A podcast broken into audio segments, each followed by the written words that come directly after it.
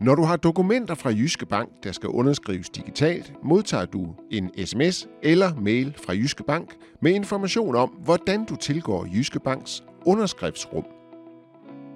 For at tilgå underskriftsrummet skal du logge på med MitID.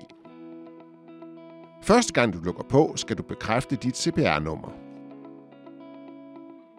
Når du er inde i vores underskriftsrum, får du et overblik over den eller de underskriftspakker, der er klar til at blive underskrevet. Du kan se, hvilket eller hvilke dokumenter og bilag, der er i hver pakke, inden du åbner underskriftspakken.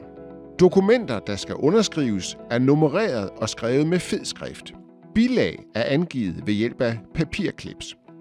For at læse dokumenterne skal du klikke på knappen Videre til signeringspakke ud for den underskriftspakke, du vil læse. Du får nu vist første dokument i pakken.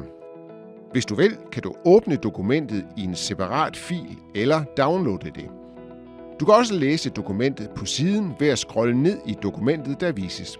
Hvis der er flere dokumenter i pakken, skal du klikke på den grønne knap med teksten Næste dokument for at læse det næste dokument. Du skal klikke dig igennem alle dokumenterne, før du kan underskrive, og du kan til enhver tid gå tilbage til de dokumenter, du allerede har læst. Når du står på sidste dokument i underskriftspakken, kan du se en grøn knap med teksten Underskriv dokumenter. Du skal klikke på denne knap for at underskrive dokumenterne. Når du underskriver, skal du vide, at du underskriver alle dokumenterne i pakken på én gang.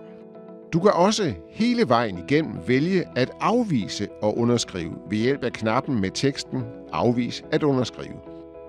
Så er det ligeledes alle dokumenterne i pakken, du afviser og underskriver.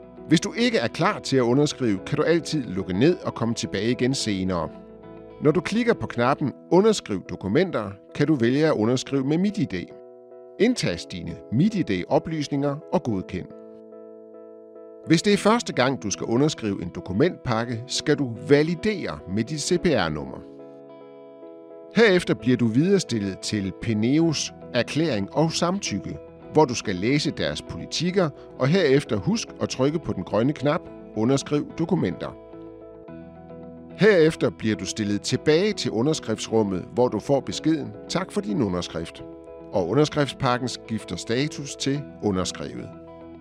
Hvis du har flere underskriftspakker til underskrift, kan du gentage processen for de øvrige underskriftspakker. Hvis ikke, kan du logge ud. Din underskrift er registreret. Underskrevne pakker vil kort efter forsvinde fra underskriftsrummet.